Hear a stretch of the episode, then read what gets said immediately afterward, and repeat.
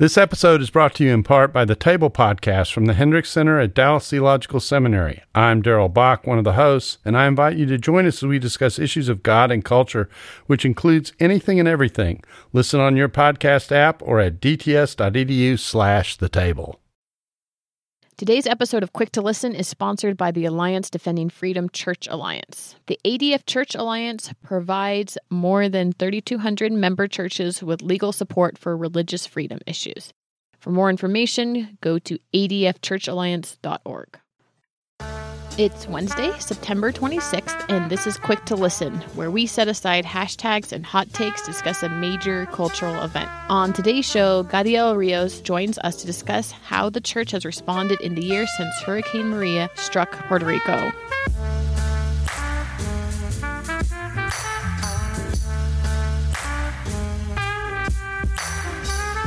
I'm Morgan Lee, Associate Digital Media Producer here at Christianity Today. And I'm joined, as always, almost always, sometimes, Not as much as you'd like. by Mark Galli. Here I am again. Trying to read my mind, not as much as I'd like. I'm- Exactly. Yes. Well, you don't listen to the episodes when you're not here. How I don't listen to episodes when I'm due here. All right, Mark. So why don't you tell us a little bit more about today's guest? Today's guest is Gadiel Rios. He is pastor of La Iglesia del Centro in Arecibo, Puerto Rico, and founder of the ministry ReformaDos and author of the CT article, The State of the Puerto Rican Church One Year After Maria. Hey, Gadiel, how are you? Hi to everyone and God bless. Great to have you here. I just was kind of curious. Maybe you could tell us how you got connected with Christianity Today in the first place. I think someone from the editorial staff contacted me uh, through email when Hurricane Irma was going to struck Puerto Rico. Remember that Irma was one week before Maria. So they sent me an email. I don't know if my the church I think has a website that is put somewhere, someplace years ago. So they contacted a, a church in Puerto Rico, and we started uh, going back and forth with questions about how we were preparing and after the hurricane also how the things were going on. So that's what started everything. Well, awesome. We're really glad that you could join us today. So let's get into this discussion. Earlier this month, you could not turn on a television without seeing footage of Hurricane Florence. As of recording this, the storm has been blamed for the deaths of 42 people in Virginia, North Carolina, and South Carolina, and costing billions of dollars in damage. Yet, in many ways, national attention has already moved on. That's something that Puerto Rico knows all too well. It's been a year since the storm claimed 64 immediate deaths, and the storm has also led to the exodus of thousands of Puerto Ricans from the island and a sense of despair in the island at large. Like everyone else, Christians have struggled emotionally and spiritually, but that isn't the whole story. This week on Quick to Listen, we'll hear how Christians have responded in the aftermath of Hurricane Maria after the cameras have left. All right. Well, before we get into our discussion today, I want to remind everyone that this podcast is made possible by subscribers of Christianity Today magazine. And again, you can do that by going to orderct.com slash quick to listen. Mark, our October issue is already out, and I think that there was something that really resonated with you in our cover story for that issue. Yes, the cover story was on, in a sense, the theology of work or faith in the workplace. My concern about the conversation about faith in the workplace up till recently has been it's tended to focus on white collar professionals and the work they do and how they can find meaning in their work.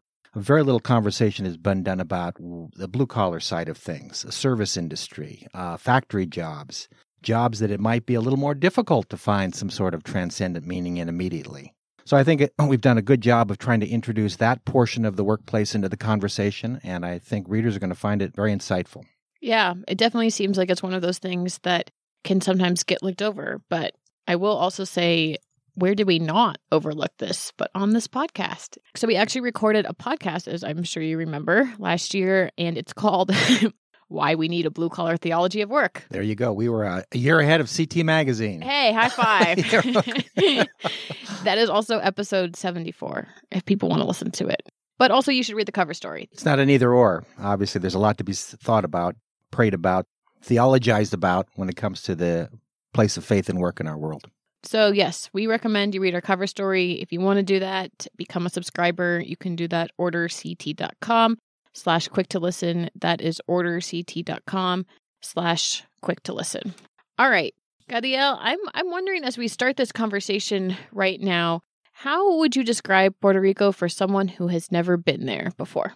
Puerto Rico is a very, very beautiful island. It's uh, 100 by 35 miles, so it's small, you know, it's a small territory. Basically, it's near Dominican Republic. You know, we have Cuba, Dominican Republic, and Puerto Rico. They are the biggest of the, the Antilles um, islands in the Caribbean. It's a very beautiful island. Uh, it has the only rainforest in the in the national park systems in the U.S. We have been a U.S. territory for 100 years, 120 years right now. People there are American citizens by birth, and, and the relationship has been so far so good. How many people live in Puerto Rico? Right now, we have 3.2 million persons in Puerto Rico. And you and I were talking a little bit earlier off the air about how many Puerto Ricans actually live off the island. What's the number yeah, for that? Actually, we have 5.5 million Puerto Ricans living permanently in the mainland. So at this point, there are more Puerto Ricans in the state than in the in the island. And where do they tend to congregate? I would assume New York City would be one place.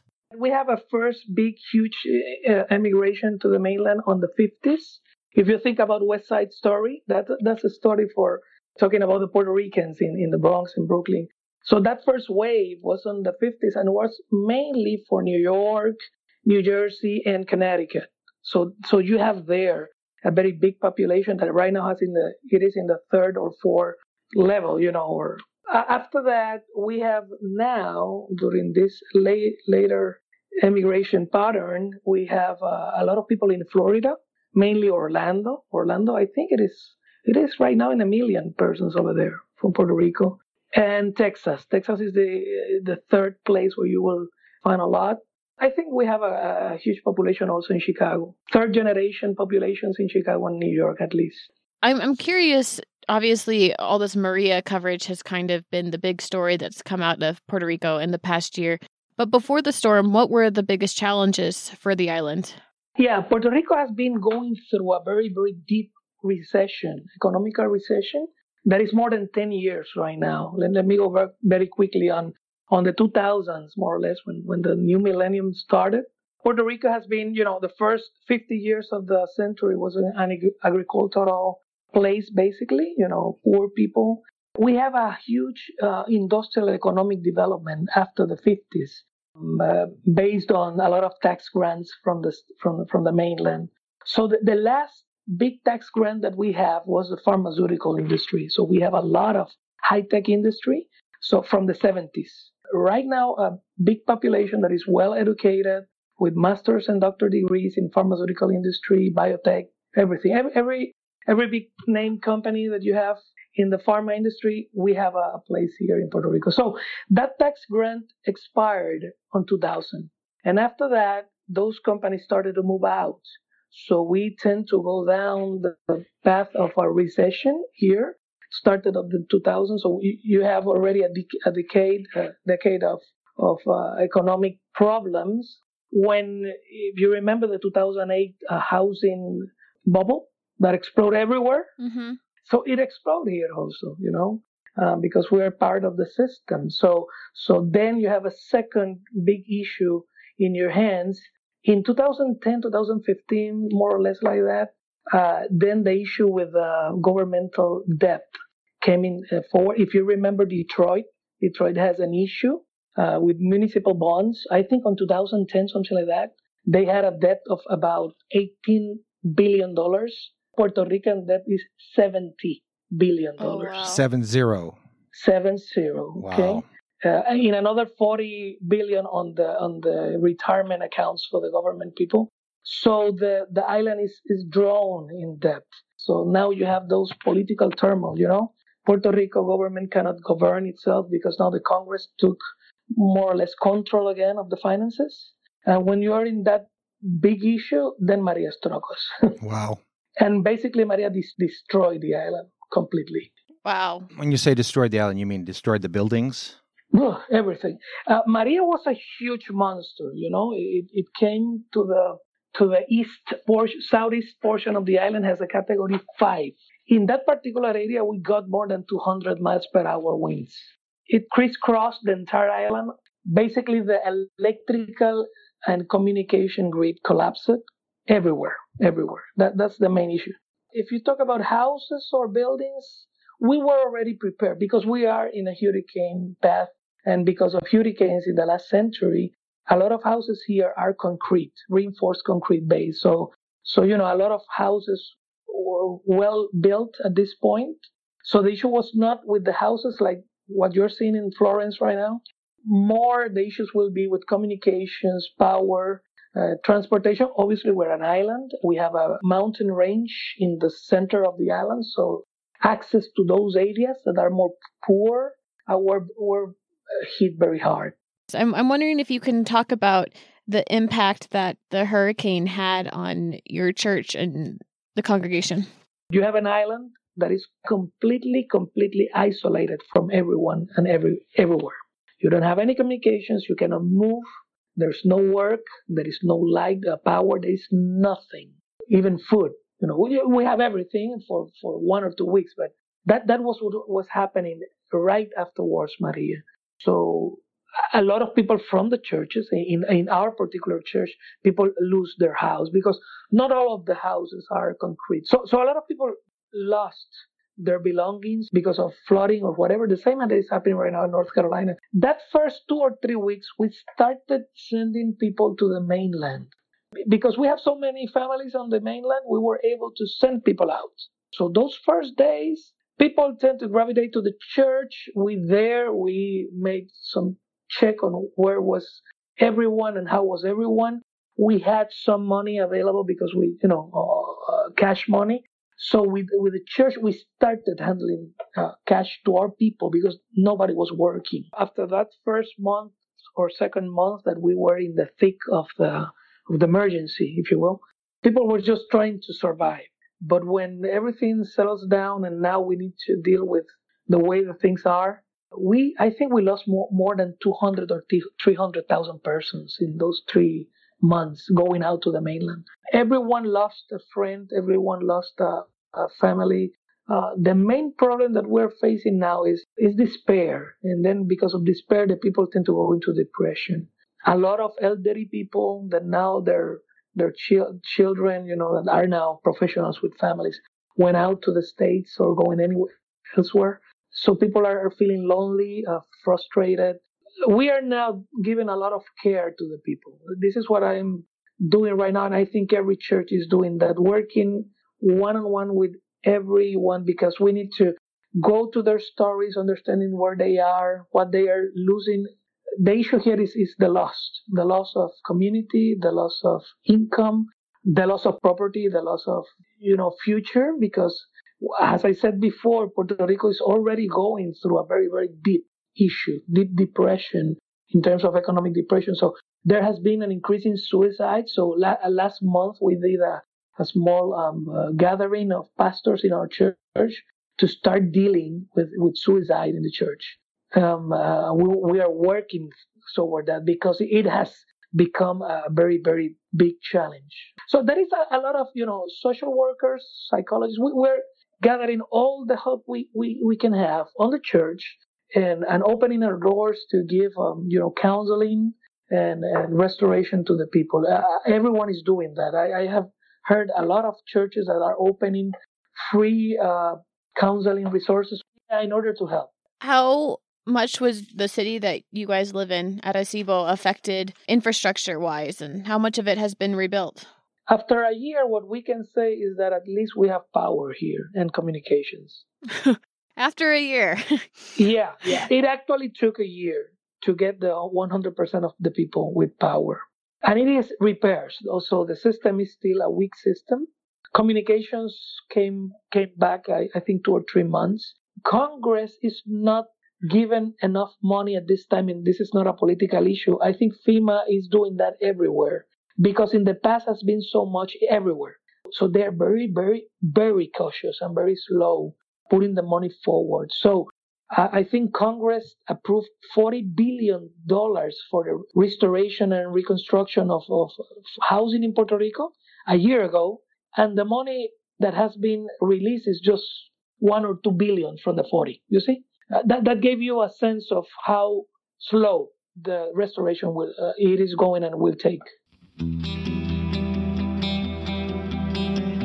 Hey, this is Morgan from Quick to Listen, and today we are talking with Michelle Qureshi. Michelle was married to the late apologist Nabeel Qureshi, and the third edition of his memoir, Seeking Allah, Finding Jesus, is out now. Michelle, I'm curious how being married to Nabeel changed your perspective on your culture and on your faith. I had never before heard of apologetics until I met Nabeel, and I also knew nothing about Islam. So as I listened to his teachings and spent some time with the people that he was closest to, I, be- I began to truly consider for the first time why I believed what I believed. I'd grown up in a Christian household and been committed to God from an early age, committed to Christ as my Savior, but it was my first time looking more seriously at the evidence behind Christianity. And then also, as I got to know his family, I, I also began to appreciate the positive aspects of both Eastern and Western cultures, such as Eastern hospitality and Western punctuality. Michelle was married to the late apologist Nabeel Qureshi. The third edition of his memoir, Seeking Allah, Finding Jesus, is available to order now. God is a genius storyteller, and the evidence of this is threaded throughout Scripture. In Christianity Today's new show, Holy Curiosity, with me, Kat Armstrong, we explore storied connections threaded throughout Scripture from the Old Testament to the New.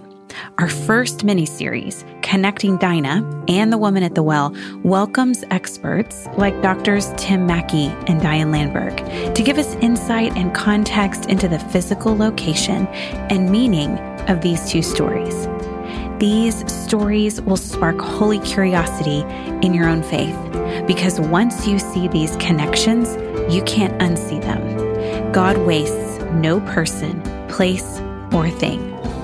Listen and subscribe to Holy Curiosity with Kat Armstrong on your favorite podcast platform. Gadiel, I'm wondering if you can give us a sense of what the spiritual landscape of Puerto Rico was prior to Maria. Puerto Rico, being a Spanish colony for 400 years before U.S. took control of the island, was mainly Catholic, uh, Roman Catholic, as, as you know, the rest of Latin America or maybe South America, if you will.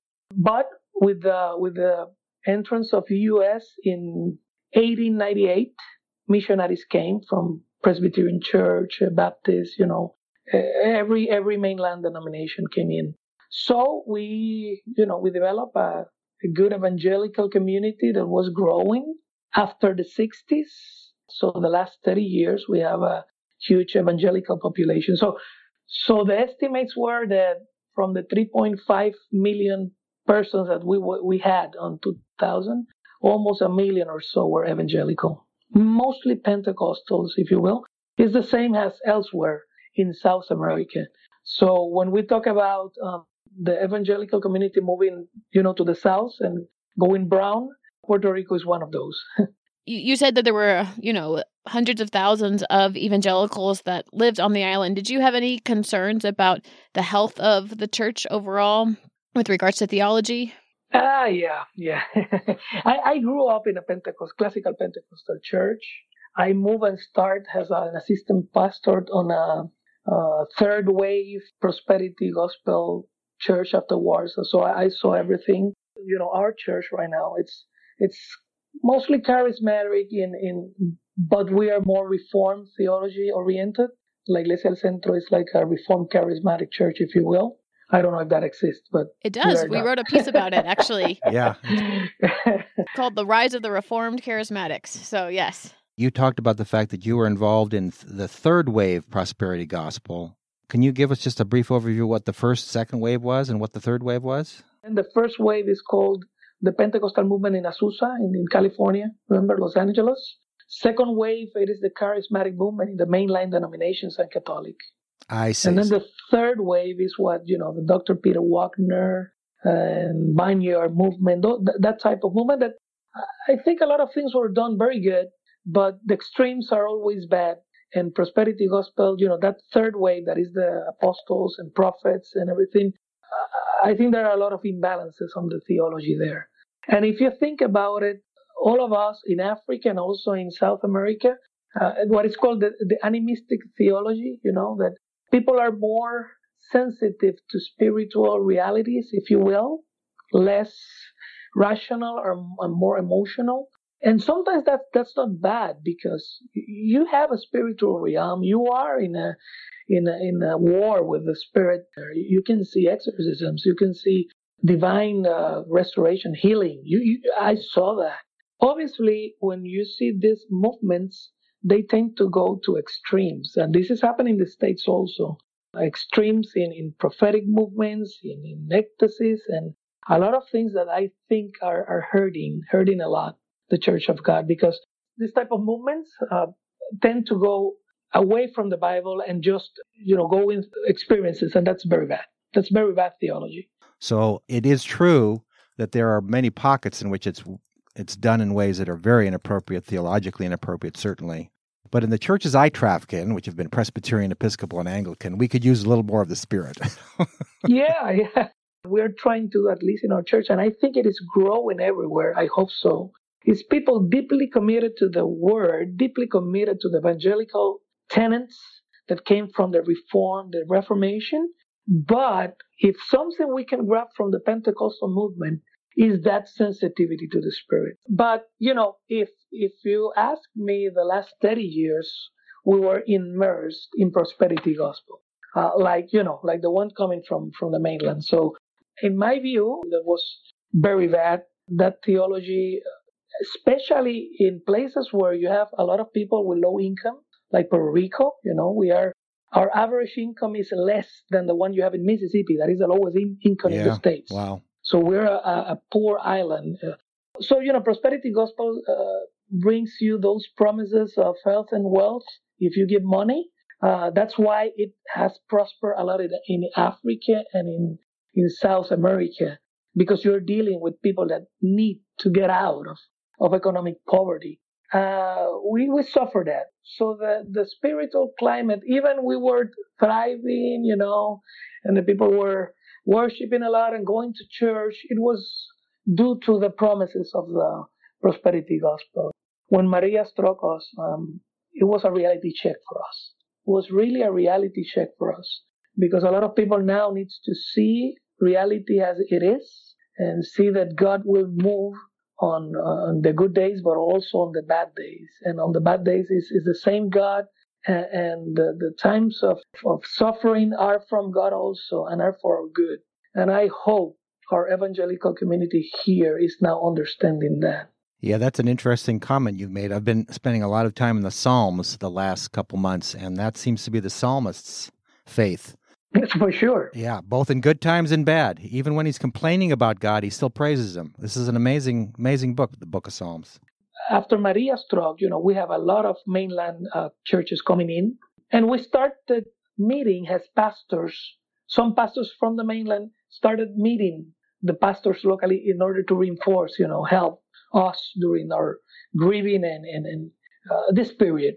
And one of the things that was very good is that basically all of the churches, when they started meeting again, we tend to gravitate to the Psalms. Because in the Psalms, you see men of God going through very, very bad times and, and, and expressing their feelings and expressing the frustration, expressing everything. But at the same time, due, uh, due to that uh, prayer time and that grieving time, the Spirit of God will work inside you and put some, uh, you know, confidence and, and hope. And we, we actually lived through that during those Sundays that we were able to meet. I can, I can assure you that.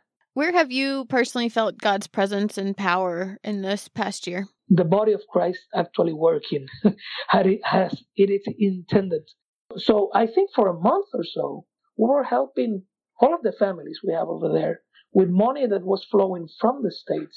It was such a blessing to see that immediate movement from, from the churches in the mainland. And this is the miracles, if, if you will me. The first Sunday after Maria, one uh, uh North American guy walks in in shorts to the Sunday service. He just came in. We finished the, the service and he came to me and he handed to me $5,000 in a check. Wow. Just to give to the people. I want to thank you, everyone that is uh, hearing this, because it was an outpouring of grace and love from the church. And when you saw the huge amount of love that came from the churches over there, from the mainland, you know, it's, it's such such a blessing. I, I, I cannot express with my words such a blessing to see. And after that, obviously, we we get back in our feet, and now pastors and and church communities, we are working with our people. I think a deep sense of community has been restored, like the sense of community in Acts. I can say that uh, freely. On, on past Sunday, I was preaching at church. We are going through Acts.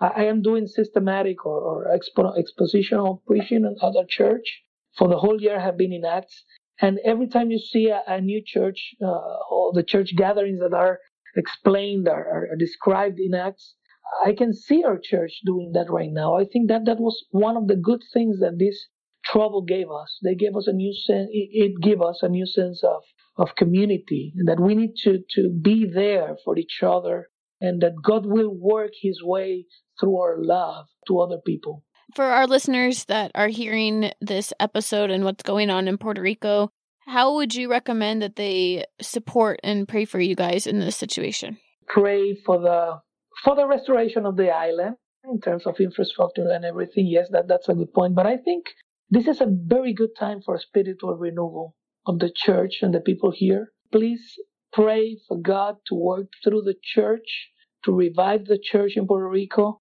uh, because we will be able to minister to the to the community at large if we are okay. And I think we're getting out. I think uh, there is revival going on in, in several places, and and if, if the community at large can see God in the church, then the the evangel, you know, the good news will be real to them, and then we will have a, a lot of converts, a lot of good things happening to the island. Uh, we, we pastors, we, we know that what Puerto Rico needs, besides money or work or whatever, we need to get back to God. And actually, the church needs to get back to God.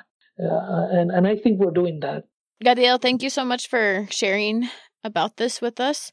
If anyone has questions or comments, they are welcome to send them to us. We're at podcast at christianitytoday.com. We're also at CT Podcasts on Twitter. Now is the time of the show that we call Precious Moments, which is when everyone gets a chance to share something that has brought them joy in the past week.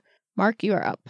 Yeah, last weekend I took a writing slash fishing retreat, which I, I write in the mornings and fish in the afternoons, and it was extremely successful. I was really making significant progress on a book I'm working on for CT on just this theme of returning to God.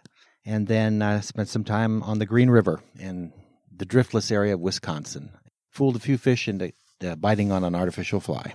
Does it live up to its name when you say Green River? Uh, no, no, it's oh. well. just called the Green River. It was, it's kind of brown because it it had uh, um, rained a few days before, which makes fishing a little more challenging. But it was still good to be out in, as they say, God's country. Yeah, absolutely, and especially if you're feeling productive from writing to then get to spend the rest of the day outside yeah. is because I can't write all day. I, I, just get exhausted after about four or five hours. But uh, then to do something physical is nice. Where can people find you outside yeah, I, I published something called the Galli Report, which can be found at uh, christianitytoday.com slash the Galli Report, G-A-L-L-I. I uh, link to articles and comment on them more interesting than it seems. No. exactly.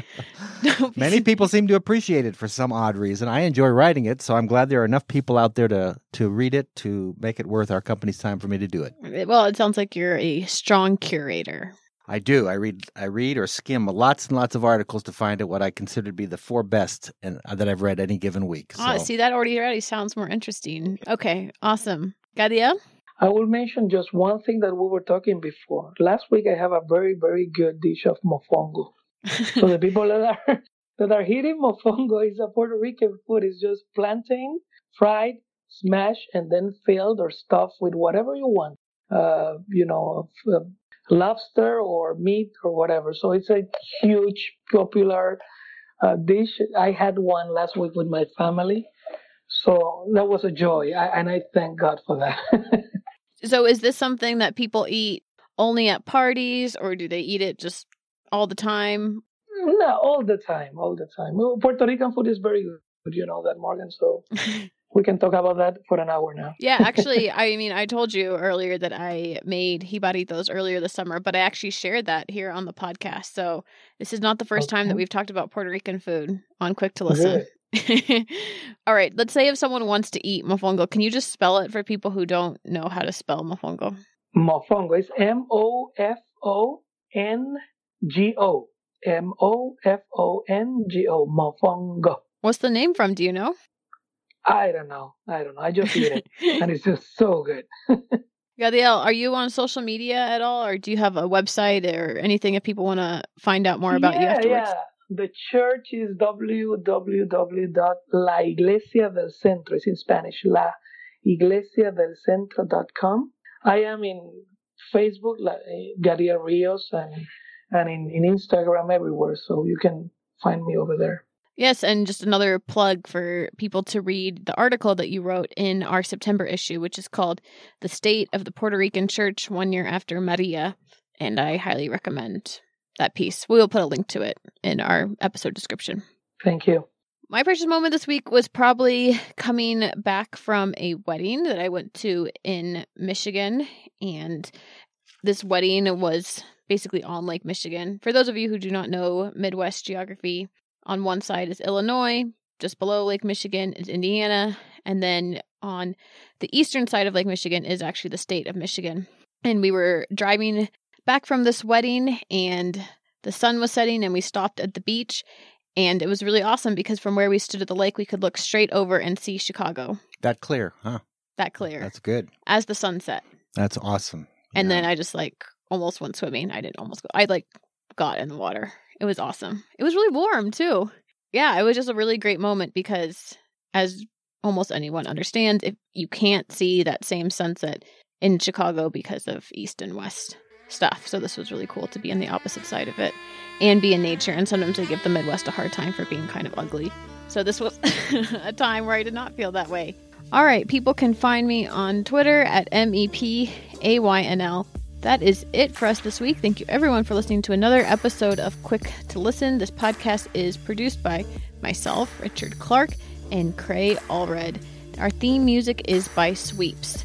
You can support this podcast by becoming a subscriber of Christianity Today magazine. We're at orderct.com slash quick to listen. You can also support the show by rating and reviewing it. Please do that on Apple Podcasts. We truly appreciate all of you who have done that. And this podcast is available almost everywhere where you get your podcasts as well. We will see you next week. Bye.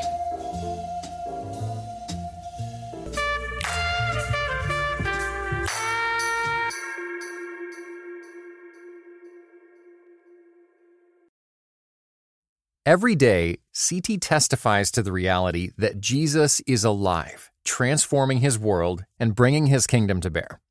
Jesus transforms CT equips.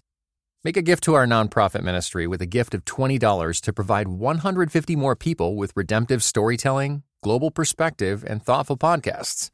Give now at morect.com slash equip.